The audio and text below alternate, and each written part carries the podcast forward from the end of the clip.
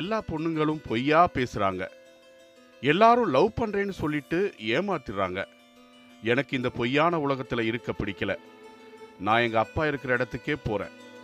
அம்மா, அண்ணா எல்லாரும் நல்லா இருங்க. என்ன பார்த்தாவது எல்லாரும் திருந்துங்க. அச்சமும் நடுக்கமும் கலந்து அந்த இளைஞன் பேசிய கடைசி வார்த்தைகள் இவை. தற்கொலைக்கு முயலப்போகும் ஒரு இளைஞன் கடைசியாக பேசும் வார்த்தைகளாகவே இருந்தது. ஊரும் உறவினர்களும் அப்படியாகவே அதனை நம்பினர்.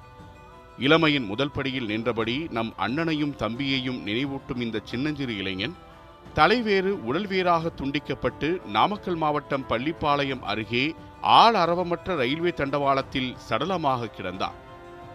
பலரும் தற்கொலை என்றே நினைக்க ஆள்கடத்தல், ஆணவ கொலை என அடுத்தடுத்த திருப்பங்களை எடுக்கத் தொடங்கி தமிழ்நாட்டையே உலுக்கியது கோகுல்ராஜ் மரணம். சேலம் மாவட்டம் ஓமலூரைச் சேர்ந்த கோகுல்ராஜ் பட்டியல் சமூகத்தைச் சேர்ந்த பொறியியல் பட்டதாரி, மிகவும் நடுத்தர குடும்பத்தைச் சேர்ந்தவர். கோகுல்ராஜுக்கு களிச்செல்வன் என்ற சகோதரரும் உண்டு. சிறு வயதிலேயே தந்தையை இழந்ததால் தாயார் சித்ரா மிகவும் சிரமத்திற்கு இடையேதான் இருவரையும் படிக்க வைத்துள்ளார். இந்த நிலையில்தான் தனது நண்பனுடன் சிறிய அளவில் சிட்டி ஃபண்ட் தொழிலை நடத்தி வந்தார். ஒவ்வொரு வாரமும் உறுப்பினராக சேர்ந்த நபர்களிடமிருந்து 100 ரூபாய் வீதம் வசூல் செய்து அதில் வரும் தொகையை வேறொரு லாபம் ஈட்டும் தொழிலில் முதலீடு செய்து வந்திருக்கிறார். பின்னர் தீபாவளி, பொங்கல் போன்ற பண்டிகையின் போது வசூலித்த மொத்த தொகையுடன் போனஸ் தொகையும் சேர்த்து திருப்பிக் கொடுப்பார். அத்துடன் ஒரு விளையாட்டு மையத்தையும் கூட நடத்தி வந்திருக்கிறார். தனது தொழில் கூட்டாளியான தினேஷுடன் சேர்ந்து பழைய டிவிக்களையும் அவற்றை வைத்து விளையாடுவதற்கான உபகரணங்களையும் வாங்கி இந்த மையத்தை உருவாக்கினார். மாணவர்கள் கூட்டமாக அந்த மையத்தில் வந்து விளையாடிவிட்டு செல்வது வழக்கம். கோகுல்ராஜின் தாயார் சித்ராவுக்கு பெரியவன் கலைச்செல்வனை விட இளையவன் கோகுல்ராஜ் மீதே அதிக பாசம். 2 மணி நேரத்திற்கு ஒரு முறையாவது மகன் கோகுல்ராஜ் என்ன செய்கிறான், எங்கிருக்கிறான் என்று விசாரிக்காமல் இருந்தால் மனசே கேட்காது. இந்த நிலையில்தான் 2015ஆம் ஆண்டு ஜூன் 23ஆம் தேதி காலை 6:30 மணிக்கே வீட்டிலிருந்து வெளியே சென்றிருக்கிறார் கோகுல்ராஜ். காலை 10 மணிக்கு மேல் கோகுல்ராஜை செல்போன் மூலம் தொடர்பு கொண்ட சித்ரா எங்கடா இருக்க என கேட்டுள்ளார். ஃப்ரெண்டுங்களை பார்க்க வந்திருக்கேம்மா, சீக்கிரம் வந்துடுறேன் என சொல்லி ஃபோனை கட் செய்திருக்கிறார் கோகுல்ராஜ். அதன் பிறகு எத்தனை முறை தொடர்பு கொண்டாலும் கோகுல்ராஜ் மொபைலில் சுவிட்ச் ஆஃப் என்றே பதில் கிடைத்திருக்கிறது. மகனுக்கு என்னாயிற்றோ ஏதாயிற்றோ என யோசித்துக் கொண்டிருந்தவர் இரவு 8 மணிக்கு மேல் ஃபோன் செய்தபோது வேறு யாரோ ஒருவர் ஃபோனை எடுத்து வெளியில இருக்கிறேன்னு சொல்லி ஃபோனை கட் செய்ததுதான் ஏதோ நடந்து போச்சு என பதட்டத்தை ஏற்படுத்தியிருக்கிறது. இதனால் ஊன் உறக்கமின்றி இரவு முழுவதும் மகனை நினைத்து அழுது கொண்டே இருந்திருக்கிறார் சித்ரா. அழுது வடித்த கண்ணீரோடு அடுத்த நாள் காலை மீண்டும் கோகுல்ராஜின் செல்போனுக்கு தொடர்பு கொண்டிருக்கின்றனர் அவரது குடும்பத்தினர். ஆனால் பதில் இல்லை. கோகுல்ராஜின் நெருங்கிய நண்பர் கார்த்திக் ராஜாவிடம் விசாரித்த போது, நேற்று உங்க தம்பியையும் எங்க கூட படிக்கும் சுவாதியும் திருச்செங்கோடு மலைக்கோயிலுக்கு போனாங்களாம், அங்க யுவராஜ் என்பவர் மிரட்டி 2 பேர் செல்போனையும் பிடுங்கிட்டு கோகுல்ராஜை கூட்டிட்டு போயிட்டாங்களாம், ஏதோ பிரச்சனை ஆயிடுச்சு போல, சுவாதியிடமே பேசி பாருங்க என்றிருக்கிறார். இதன் பிறகே சுவாதியின் வீட்டுக்கு தொடர்பு கொண்டிருக்கின்றனர். நாங்கள் 2 பேரும் அர்த்தநாரீஸ்வரர் கோயிலில் பேசிட்டு இருந்தோம். அப்போ யுவராஜின் ஒருத்தரும் சிலரும் வந்து எங்களை மிரட்டினாங்க. 2 பேரும் லவ்வரா, என்ன சாதின்னு கேட்டாங்க. எங்கள் ஃபோனையும் பிடுங்கி வச்சுக்கிட்டதால என்னால் உங்களை தொடர்பு கொள்ள முடியலை என்று உண்மையை உடைத்திருக்கிறார் சுவாதி. அத்துடன் கோகுல்ராஜை அவர்கள் காரில் அழைத்து சென்று விட்டனர் என்றும், அந்த காரில் தீரன் சின்னமலை பேரவை என்று எழுதப்பட்டிருந்ததாகவும் சுவாதி கூறியதால் ஏதோ பெரிதாக நடந்திருக்கிறது என பதறிப்போனார்கள் கோகுல்ராஜ் குடும்பத்தினர். உடனே சுவாதியை அழைத்து கொண்டு திருச்செங்கோடு காவல் நிலையத்தில் புகார் அளித்திருக்கின்றனர். கடத்தல் வழக்காக பதிவு செய்யப்பட்டிருக்கிறது. அவனுக்கு எதுவும் ஆயிருக்காது, வீட்டுக்கு வந்துடுவான் என்று நம்பியிருந்தவர்களுக்கு அப்போதுதான் அந்த அதிர்ச்சி செய்தி வந்து சேர்ந்தது.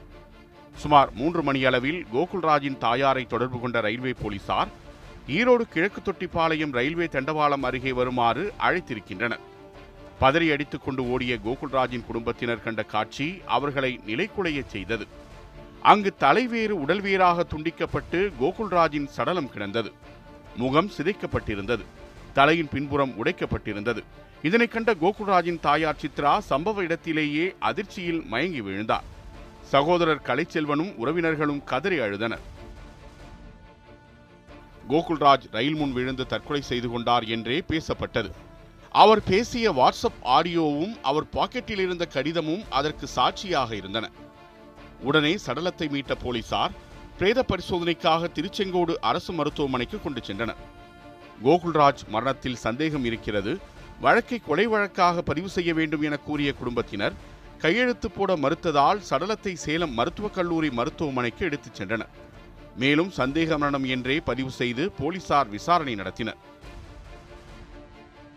பட்டியல் சமூகத்தைச் சேர்ந்த கோகுல்ராஜ் மாற்று சமூகத்தைச் சேர்ந்த சுவாதியுடன் நெருக்கமாக பழகியதால் இருவரும் காதலிப்பதாக கருதிய மர்ம நபர்கள் கோகுல்ராஜை சாதி ஆணவ படுகொலை செய்திருக்கலாம் என தகவல்கள் பரவின.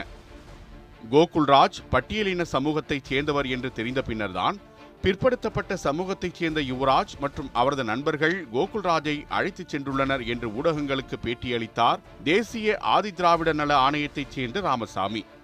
சந்தேக மரணமாக பதிவு செய்யப்பட்ட வழக்கை கொலை வழக்காக மாற்ற வேண்டும் என கோரி விடுதலை சிறுத்தைகள் கட்சியினர் போராட்டத்தில் ஈடுபட்டனர். யுவராஜ் உள்ளிட்டோரை உடனடியாக கைது செய்ய வேண்டும், கோகுல்ராஜ் குடும்பத்திற்கு உரிய நிவாரணம் வழங்குவதோடு வழக்கை சிபிஐ விசாரணைக்கு மாற்ற வேண்டும் என்பன உள்ளிட்ட கோரிக்கைகளை முன்வைத்து கோகுல்ராஜ் குடும்பத்தினரும் விடுதலை சிறுத்தை கட்சியினரும் சேலம் அரசு மருத்துவமனையில் போராட்டம் நடத்தினர். கோகுல்ராஜ் மரணத்திற்கு காரணமான யுவராஜ் உள்ளிட்ட சாதி வெறிகளை உடனடியாக கைது செய்ய வேண்டும்.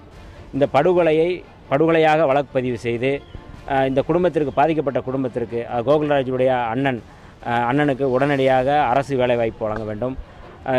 விடுதலை சிறுத்தைகள் சார்பில் ஏற்கனவே கோரிக்கை விடுக்கப்பட்ட அந்த குடும்பத்திற்கு 50 லட்சம் ரூபாய் நிதி வழங்க வேண்டும்.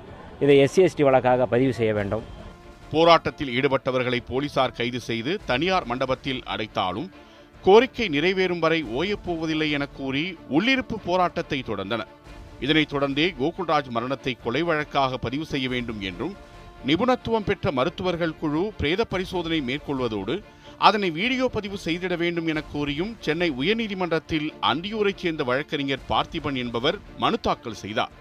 அந்த மனுவை விசாரித்த சென்னை உயர்நீதிமன்றம் போரூர் ராமச்சந்திரா மருத்துவக் கல்லூரி மருத்துவமனையின் துணைத் தலைவரும் தடயவியல் துறை தலைவருமான மருத்துவர் சம்பத்குமார், சேலம் மருத்துவமனை டீன் பரிந்துரைக்கும் மருத்துவர்கள் இருவர் உட்பட 3 குழுவினர் கோகுல்ராஜின் உடலை பிரேத பரிசோதனை செய்ய வேண்டும், இதை வீடியோவில் பதிவு செய்து உயர்நீதிமன்றத்தில் தாக்கல் செய்ய வேண்டும் என உத்தரவிட்டது.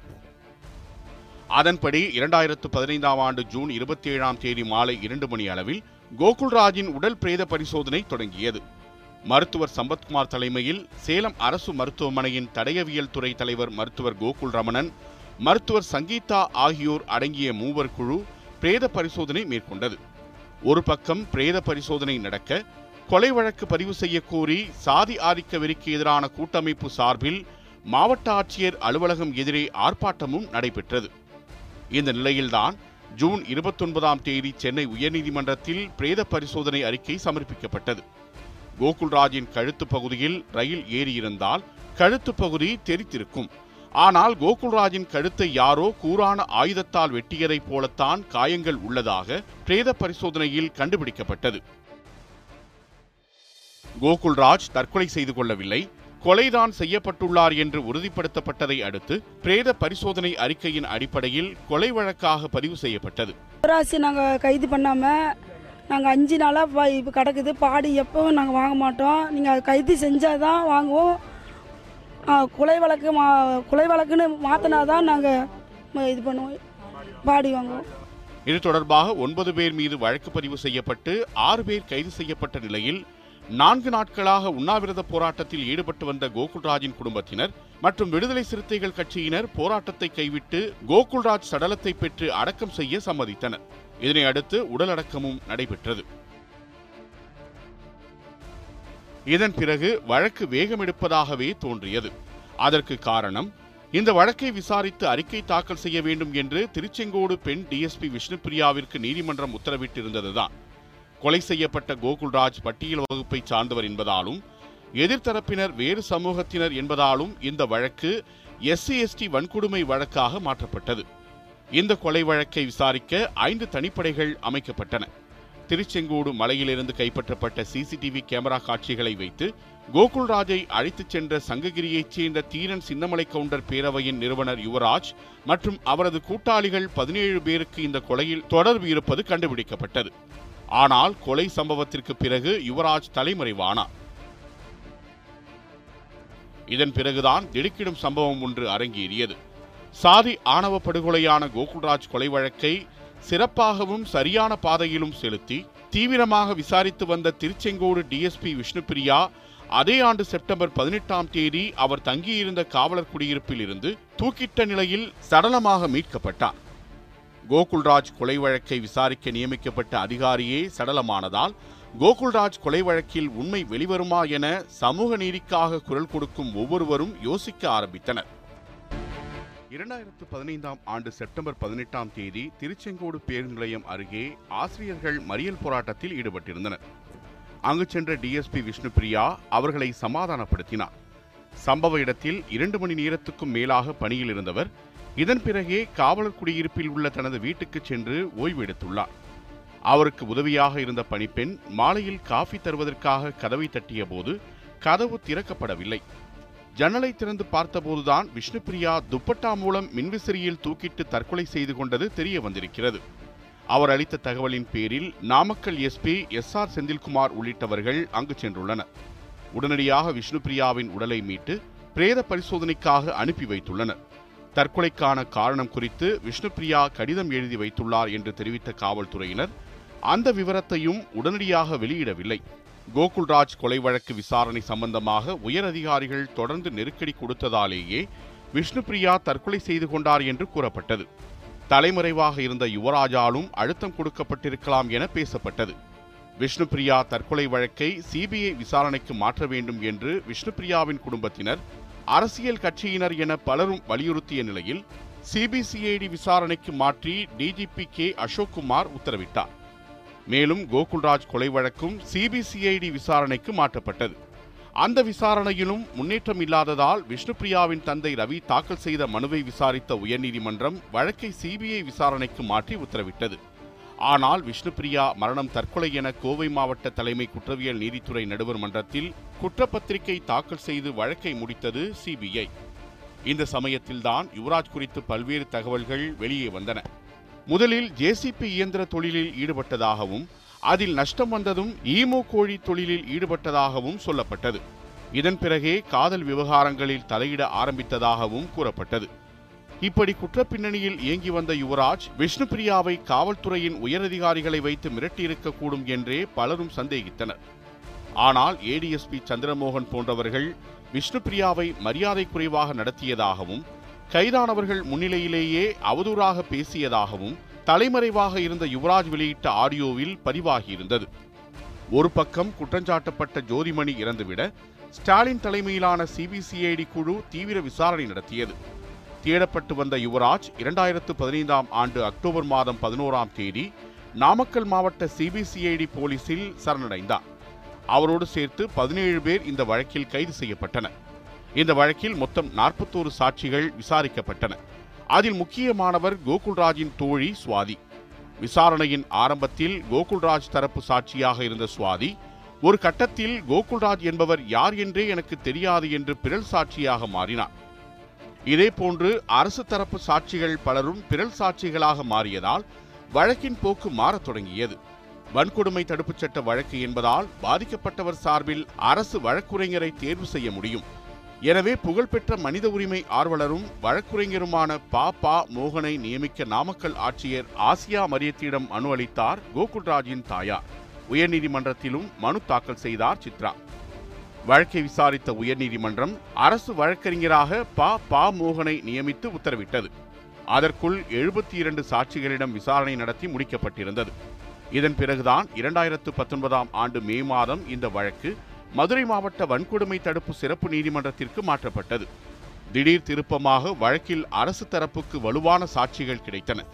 தகவல் தொழில்நுட்ப சட்டம் 2000-ன் படி செல்போன் உரையாடல், CCTV பதிவுகள் இவற்றை ஒரு வழக்கில் ஆதாரங்களாக சேர்க்கும் போது ஆவண சாட்சியமாக குறியீடு செய்ய வேண்டும்.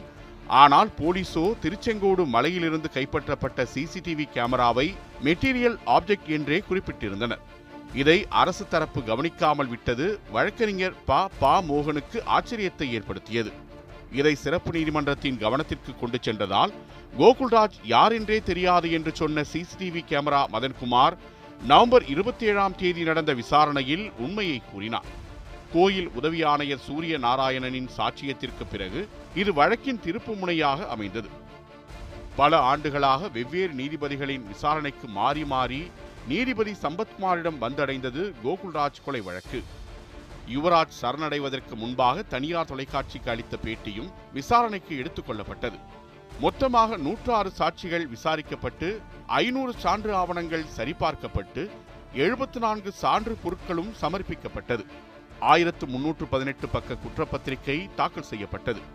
கொரோனா காலத்திலும் காணொலி மூலம் விசாரணை நடத்தி முடிக்கப்பட்டு மார்ச் 5ஆம் தேதி இறுதி தீர்ப்புக்கு ஒத்திவைக்கப்பட்டது. மார்ச் 5ஆம் தேதி தீர்ப்பு வெளியாகிறது என்றவுடன் நீதிமன்றத்தில் பாதுகாப்பு பலப்படுத்தப்பட்டது. தீர்ப்பை படித்த நீதிபதி சம்பத்குமார் கோகுல்ராஜ் கொலை வழக்கில் அறிவியல் பூர்வமான ஆவணங்களின்படி விசாரித்ததில் யுவராஜ், அவரது சகோதரர் தங்கதுரை உள்ளிட்ட 10 பேர் குற்றவாளிகள் என தீர்ப்பளித்தார். செல்வராஜ், சந்திரசேகர், பிரபு, ஸ்ரீதர், சுரேஷ் ஆகியோர் மீதான குற்றங்கள் நிரூபிக்கப்படாததால் அவர்கள் விடுவிக்கப்பட்டனர். பல்வேறு போராட்டங்களுக்கு பிறகு குற்றம் நிரூபிக்கப்பட்டுள்ளதாக வழக்கறிஞர் மோகன் தெரிவித்தார். 8ஆம் தேதி மாலை தண்டனை விவரங்கள் அறிவிக்கப்பட்டன. அதன்படி முதல் குற்றவாளியாக அறிவிக்கப்பட்ட யுவராஜுக்கு சாகும் வரை 3 ஆயுள் தண்டனையும் 5000 ரூபாய் அபராதமும் விதிக்கப்பட்டது. இதர 9 பேருக்கும் ஆயுள் தண்டனை, கடுங்காவல் தண்டனை மற்றும் அபராதம் விதிக்கப்பட்டது. இந்த தீர்ப்புக்கு பின் கோகுல்ராஜின் ஆதரவாளர்கள் நீதிமன்ற வளாகத்தில் பட்டாசு வெடித்து மகிழ்ச்சியை வெளிப்படுத்தினர். நான் ஒரு கம்யூனிஸ்ட் வழக்கறிஞர், எனக்கு பணம் பெரிதல்ல, கோகுல்ராஜுக்கான நீதிதான் முக்கியம், அதற்காகத்தான் இந்த வழக்கில் இவ்வளவு காலம் போராடினேன். சாட்சிகள் பொய் சொல்லலாம், ஆனால் சாட்சியம் பொய் சொல்லாது, அதனாலே எங்களுக்கு நீதி கிடைத்திருக்கிறது என தெரிவித்தார் வழக்கறிஞர் பா. மோகன். இந்த தீர்ப்பு விடுதலை சிறுத்தைகள், கம்யூனிஸ்ட் உட்பட பல்வேறு இயக்கங்களின் போராட்டத்தால் கிடைத்தது. விடுதலை செய்யப்பட்ட 5 பேருக்கும் தண்டனை கிடைக்க மேல்முறையீடு செய்ய உள்ளோம் என்றார். தீர்ப்பை கேட்டு கண்கலங்கியிருந்த கோகுல்ராஜின் தாயார் சித்ரா. ஆணவ கொலைகளில் ஒரு துளிதான் கோகுல்ராஜ் கொலை வழக்கு. இப்பெல்லாம் யார் சார் சாதி பார்க்கிறா என்று கேட்கும் வாய்கள்தான் பழகினாலும் நம்ம சாதியில் பார்த்து பழக வேண்டும் என்கின்றன. அப்படி பழகும் ஆணோ பெண்ணோ காதலித்து அவர்களில் ஒருவர் பட்டியலின வகுப்பை சேர்ந்தவராக இருந்துவிட்டால் பெரும்பாலும் கொலையிலேதான் முடிகிறது. இந்த சூழலில்தான் 2018ஆம் ஆண்டு உச்சநீதிமன்றம் அளித்த தீர்ப்பு முக்கியத்துவம் வாய்ந்ததாகிறது. அதன்படி ஆணவ கொலைகளை தடுக்கவும், பாதிக்கப்படுகிறவர்களுக்கு நிவாரணம் அளிக்கவும், குற்றத்தில் ஈடுபடுகிறவர்களை தண்டிக்கவும் நாடாளுமன்றம் சிறப்பு சட்டம் இயற்ற வேண்டும் என்கிறது உச்சநீதிமன்றம். அதுவரை வழிகாட்டு நெறிமுறைகளை பின்பற்றவும் உத்தரவிட்டுள்ளது. இந்த சூழலில்தான் ஆணவ கொலைகளை தடுக்க உச்சநீதிமன்ற தீர்ப்பை நடைமுறைப்படுத்த வேண்டும் என்கிறார் விசிகா தலைவரும் எம்பியுமான திருமாவளவன். எல்லா துறையிலும் வளர்ச்சி கண்டுவிட்டதாக பெருமிதம்